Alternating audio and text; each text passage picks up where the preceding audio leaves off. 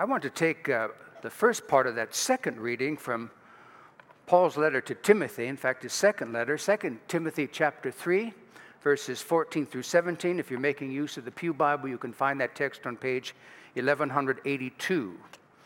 Uh, 2 Timothy chapter 3, and beginning at verse 14, which I'd like us to read again. 2 Timothy chapter 3, beginning at verse 14 on page 1182 of the Pew Bible.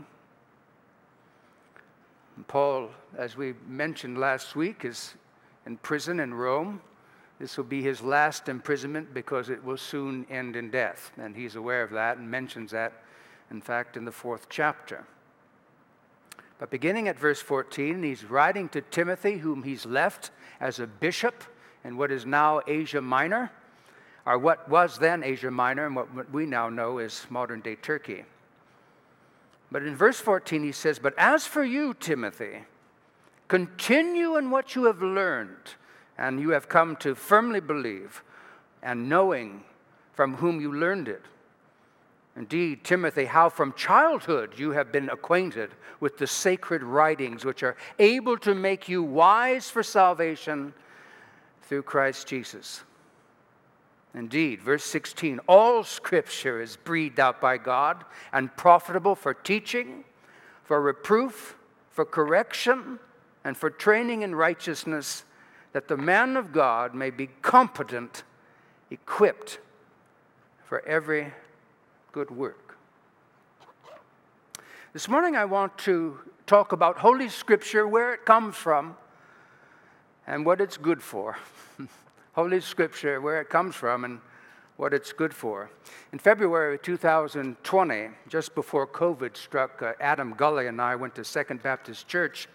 There was a, to hear a special presentation that was made by uh, representatives of Tyndale Press, and they were uh, presenting their version of the Bible called Immerse, which is a Bible uh, uh, in the New Living Translation, and they have taken out the chapters uh, and the verses uh, so that the reader can read the Bible as perhaps it was originally intended uh, to be read, inasmuch as we know that the numbers and number system was put into the Bible uh, much later. But during the presentation, uh, the co founder of the Institute for the Reading of the Bible, uh, a man called Paul Caminiti, he shared some interesting statistics. He says it takes about 80 hours to listen to the whole Bible on CD. 80 hours. And then he noted that it takes approximately 87 hours to re rewatch all the episodes of Friends. And then this one hit home, at least the Thompson home. It takes 99 hours to rewatch the episodes of The Office. And then he said something interesting. He said, if someone was to read 15 chapters of the Bible a day, five days a week, it would take 90 days to read the whole Bible. And so, reading the Bible, perhaps even the whole Bible, is not nearly as daunting a task as we might have thought. At least it doesn't take as much time as other things that we might commit ourselves to. But we might ask, uh, where does the scripture come from? Well, ultimately, the Apostle Paul says that scripture comes from God. And in fact, notice again that first part of verse 16. All scripture, he says, is God breathed or breathed out by God. And then he notes that it's profitable in various different ways. But he says that all scripture is, is breathed out by God. It's a, interesting, what they call a hapax legomena. That means when a word is only used one time. And it's only used here in the scripture. In fact, I don't think we have any other ancient references to this particular word. He might have very well have coined it himself. But it means theo, pneustos, theo for God, pneustos like a pneumatic, tools or uh, breath, wind. So it means that scripture is theopneustos, it's God breathed. The point being, of course, is that what, and what he's saying is that all scripture ultimately finds its source in God. In fact, this point is made uh, throughout the Bible and in the New Testament in particular, using this sort of language and making this sort of point. So in 2 Peter, for instance, in Peter's second letter, a disciple of Jesus and later an apostle who was very close to Jesus, he said this in 2 Peter 1 No prophecy of Scripture comes from someone's own interpretation, he says. For no prophecy was ever produced by the will of man, but rather men spoke from God as they were carried along by the Holy Spirit. In fact, we have that in the Nicene Creed when we get to the bit or the third part about the Holy Spirit, and he's, the Holy Spirit has spoken through the prophets. So when you hear the prophet speaking, what you're really hearing is the Word of God. Or the writer to the Hebrews in chapter 1 and beginning at verse 1 said this long ago and at many times, in many ways, God spoke to the fathers by the prophets. But in these last days, God has spoken to us through his Son. And so ultimately, Scripture comes from God. But for most of us, and in most cases, the Scriptures that are ultimately from God, the words of Scripture come to us from others who have themselves be, been impacted by these same Scriptures, such as teachers of the Word, or uh, perhaps family, our friends. And of course, this was the case Paul, with, for Paul's protege, Timothy, as is mentioned here. Notice again verses 14 and 15. But as for you, Timothy, continue in what you have learned. The fact that he's a learner means that somebody taught him. Mm-hmm. But as for you, Timothy, continue in what you have learned and have been, literally in the Greek, have come to be persuaded by here firmly believed, knowing, Timothy, from whom you learned it, and how from childhood you have been acquainted with the sacred writings, which is code language for what we would think of as the Bible, which are able, to, these scriptures are able to make you wise for salvation through faith in Jesus Christ. And so Timothy was taught the scriptures by the Apostle Paul. Uh, for instance, uh, in this same letter, in verse chapter 1 and verse 13, Paul says, uh, uh, uh, Timothy, follow the pattern of sound words that you have heard from me. And so Timothy was taught by the Apostle Paul. But even before that, and there's reference being made here by the Apostle Paul relative to Timothy's early life, he was taught the scriptures by his mother and by his grandmother.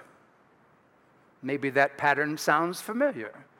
And maybe you are part of that pattern. I know that my grandmother had a huge impact on my life. She was always quoting scripture. In fact, she grew up in the Depression. In fact, she'll be 101 next month. And, I, and she's doing quite well. I saw her uh, last month. And, um, but she grew up in the Depression. And in the Depression, they didn't have money, at least her family didn't have money to go see doctors. And uh, so when they got sick, you know what they did? Well, they put the name of Jesus on it. and you know what happened? People got well. And so when I was coming up, now two generations after her, I would fall down, or some, in fact, I was falling down a lot and crashing into things. Um, but uh, she would say, Come here and let's put the name of Jesus on it. Now, that made a huge impact on my life, even though in my earliest, earliest days I really wasn't particularly interested in her God. But one thing was clear with regards to my grandmother, and that was it mattered to her. In fact, it seemed, my, in my estimation, that it was the most important thing in her life, and it affected everything else that she did. But Timothy had that sort of relationship with his mother and his grandmother. In fact, in this same letter to Timothy, Paul writes in chapter 1 and verse 5, he said, uh, Timothy, I'm reminded of your sincere faith, of faith that dwelt first in your grandmother Lois and in your mother Eunice, and now I'm sure it dwells in you as well. And so notice again verses 14 and 15 with these things in mind. But as for you, Timothy, continue in what you have learned and have firmly believed, knowing from whom you learned it, and how from, a, from childhood you have been acquainted with the sacred scriptures, the sacred writings, the graphe, which are able to make you wise for salvation through faith in Jesus Christ. Indeed, Lois and Eunice passing on the message of the scriptures to their son and grandson Timothy was in keeping with the teachings of the scriptures themselves. They were living out and practicing the tradition that had been practiced with been practiced by the generation before them and the generation before that and the generation before that and so on. In fact, we read in Deuteronomy chapter 6, the great Shema of Israel, Deuteronomy chapter 6 and beginning at verse 4, Moses says, Hear, O Israel, the Lord your God, the Lord is one. And you shall love the Lord your God with all your heart and with all your soul and all your might. And these words that I command you today shall be in your heart. And you shall teach them diligently to your children. And talk of them when you sit in your house, and when you walk by the way, and when you lie down, and when you rise up. And so, our children, being people of faith, begins with us. With us knowing the scriptures, with us living the scriptures, with us sharing the scriptures. In fact, you may not realize this, but your children will probably have a, be great, more greatly impacted by you personally than any Sunday school teacher could possibly impact them and what they think about God and what they think about Scripture and Jesus Christ and how that all fits into how somebody's to live their lives. You're the one that's providing the model and, in all likelihood, the philosophy that they will follow in your plays. Indeed, Howard Hendricks, who was a professor of mine when I was in Dallas at Dallas Seminary in the 80s, and he was an, an older man at the, at, by that time but he said this We cannot impart to others what we do not possess ourselves. We cannot impart to others what we don't possess ourselves. This is so, this, one of the things that uh, Edwin Friedman always talks about is if, if you want to change things around you, the place to start to affect change around you is to change yourself which is quite liberating, by the way, because that's something that you can do. And changing others, well, that's practically an impossible task. You may have noticed that. So Howard Hendricks says, We cannot impart to others what we do not possess ourselves. Or Donald Soper, the one time Methodist minister in England, said, Our faith must mean everything to us before it can mean anything to anyone else. Our faith must mean everything to us before it can mean anything to anyone else. And so that's the first thing where Scripture comes from. Then, secondly, what Scripture is good for. Indeed, do you may be even asking that question, by the way, what is it good for? Well, Paul mentions four things. Notice verses 16 and 17. He says, All scripture is breathed out by God and profitable Usually, the word profit has something to do with money, and that certainly is true in our culture. In fact, that may be one of the reasons why you wonder if there's anything uh, uh, good about the Bible or what's it good for. I mean, can it make me money? yeah, maybe it could make something even more important than money. Verse 16 All scripture is breathed out by God and profitable for teaching, for reproof, for correction, and for training in righteousness, that the man of God, or in our case, because he's talking to he's talking to a bishop, a pastor, and but this is, applies to all believers, that the man of God may be competent, equipped for every good work. And so Paul mentions four things that Scripture is good for, and the first is teaching. That is the impartation of, of knowledge, or, or in more, or more particularly, divine truth. What is true? I mean, that was what P- P- Pilate asked Jesus, What is truth? Now pick up the Bible and let God speak. In fact, uh, Jesus himself famously said, and it's recorded for us in the New Testament in John chapter 8, Jesus said, or we read there, so Jesus said to those who had, who had believed in him, quote, if you abide in my word, you are truly my disciples, and you will know the truth, and the truth will make you free. It was certainly important to Jesus. He was, amongst other things, a teacher. Uh, and he said, If you abide in the things that I teach you, you will know the truth. Why? Because I'm telling you the truth. and if you abide in that truth, my words, you'll be set free by it. Christine Caine, in her book Undaunted, wrote this When you believe God is who He says He is, and when you hang on to His word in faith, His truth sets you free. The truth you store up in silence. I think maybe she's referring to the, you hear the word at church, or you, you hear it in a Bible study, or you read it yourself.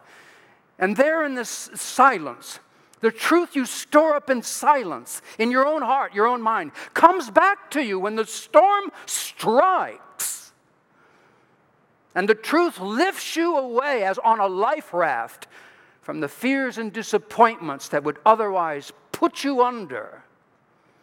When you abide in God's words, and that's what Paul was saying to Timothy, continue in the things that you've learned, Timothy. That's the answer to your life and your ministry as I go to be with God.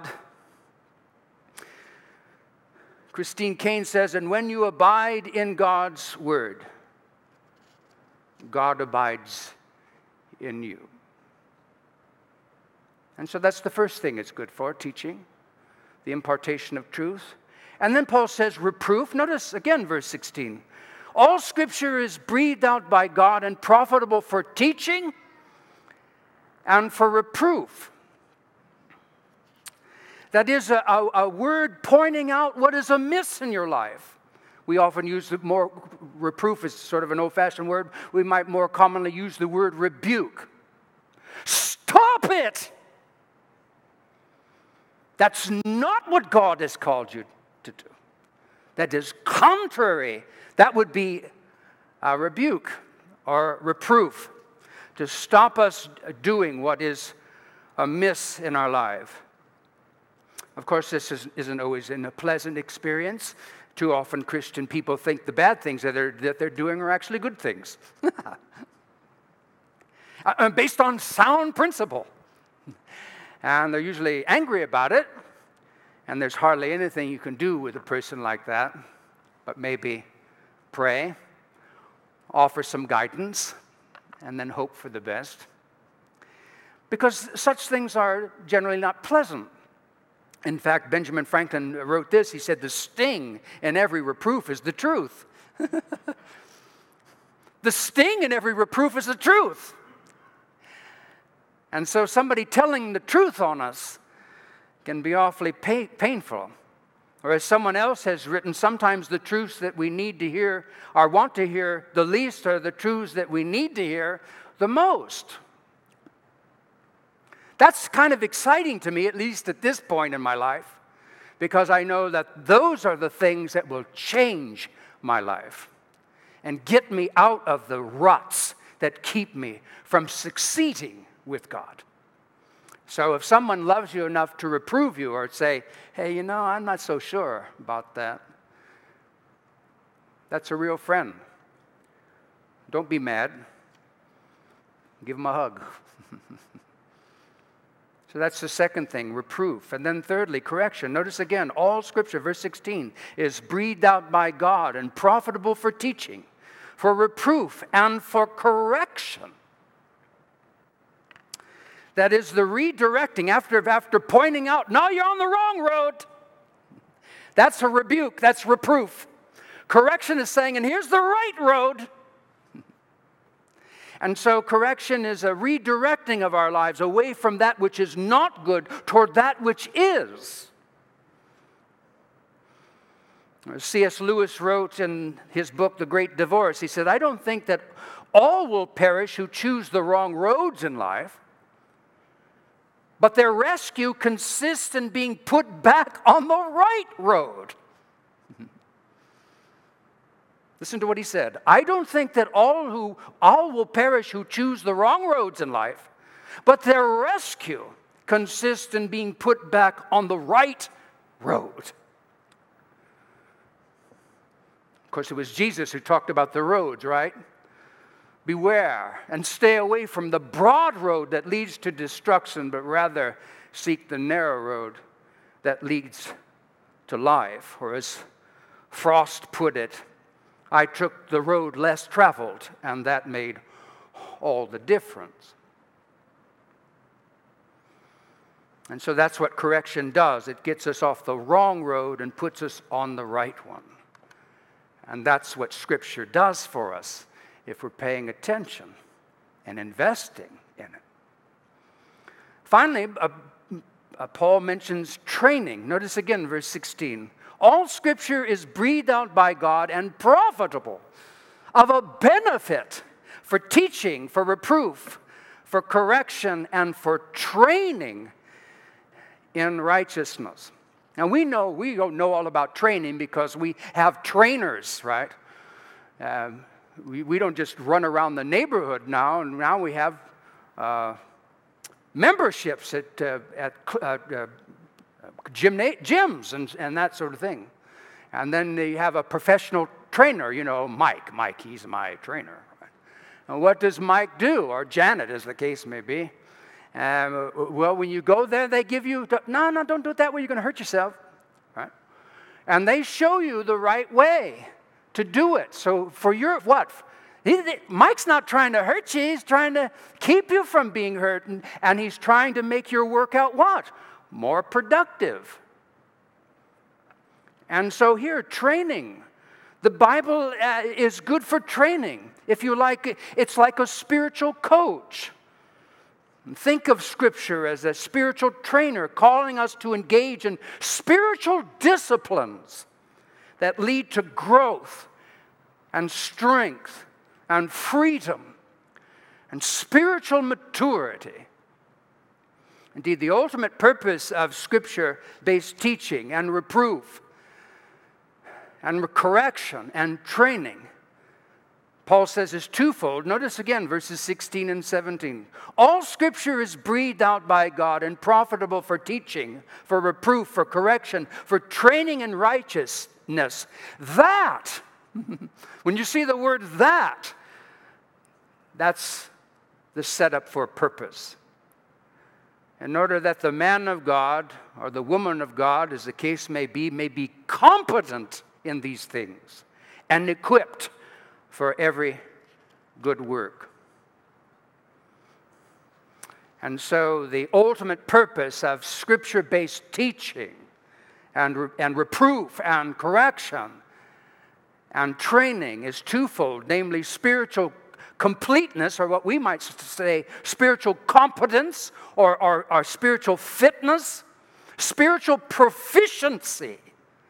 You can't be fit and proficient and competent in spiritual things and ignore the Word of God. That's what Paul is saying.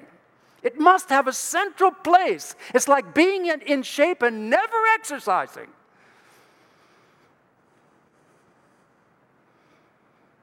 And so that's the first thing spiritual completeness. And then, secondly, spiritual equipping. So you move from a state of being to a state of having if, if you like, being spiritually outfitted, or if you like, possessing everything that you need, all the tools that you need, in order to do all that God calls you to do.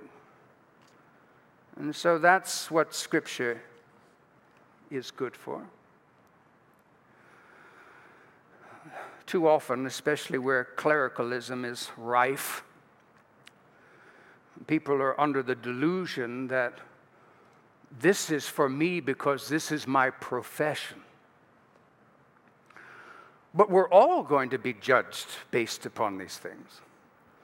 And all of these things are offered to all of us. To everyone within, within earshot of Jesus, everything he said was for everybody who would, could hear. And he said, If you have ears to hear, listen. And maybe that's what he's saying to you today. To spend more time. Think of the things that are important in your life. You spend time with them. You can spend 99 hours watching the office reruns, or you, you can give some adequate time to reading the Word of God or being a part of a study group or something to kind of see well how do you do that? How do you study the bible? In fact the men's group before covid hit we were right in the middle of a study on how to study the bible. These things are available to us Certainly at Holy Cross, Scripture's features large in all that we do. And so to take, take the time to be a part of that and then to spend time with it yourself. In fact, I think the, the average is that the average American home owns 2.75 Bibles, not quite three. And we just need to take it off the top of the TV set and blow it off and open it up. In fact, if you go into the, the, later after service, if you go into the gathering space and on that black table just to the left of the exit doors, there's all kinds of materials for study, uh, for uh, uh, studying the Bible, how to study it, and, and ways in which to get through the Bible in one way or another. And so I want to invite you to avail yourself of those things. Holy Scripture, where it comes from, and what it's good for. Amen. Amen. Let us pray. Lord, we thank you so much. You've spoken, Lord. you know, so we spend a lot of time, you know, oh, I wonder what she's thinking. Oh, I wonder what he's thinking. Well, we know what you're thinking, Lord, because you've told us. You've told us about everything. You've told us about what you think of yourself, what you think of the world, what you think of us. You've told us about your plans, what you're trying to accomplish. Um, you let us know how you see any particular situation. And you give us insight on how to handle those things and what to do. And oftentimes, it's quite contrary to conventional wisdom, so called. But it's the truth. Indeed, Lord, help us to quit loving lies that tell us what we want to hear rather than the truth that we need to hear. Because the former leads to destruction and the latter leads to eternal life. And so help us, Lord. We need your help. Give us a taste for it. Pull us into the light if we need to be. That we might be all that you made us to be, and that we might know joy unspeakable and full of, full of glory, we pray. In Jesus' name, amen.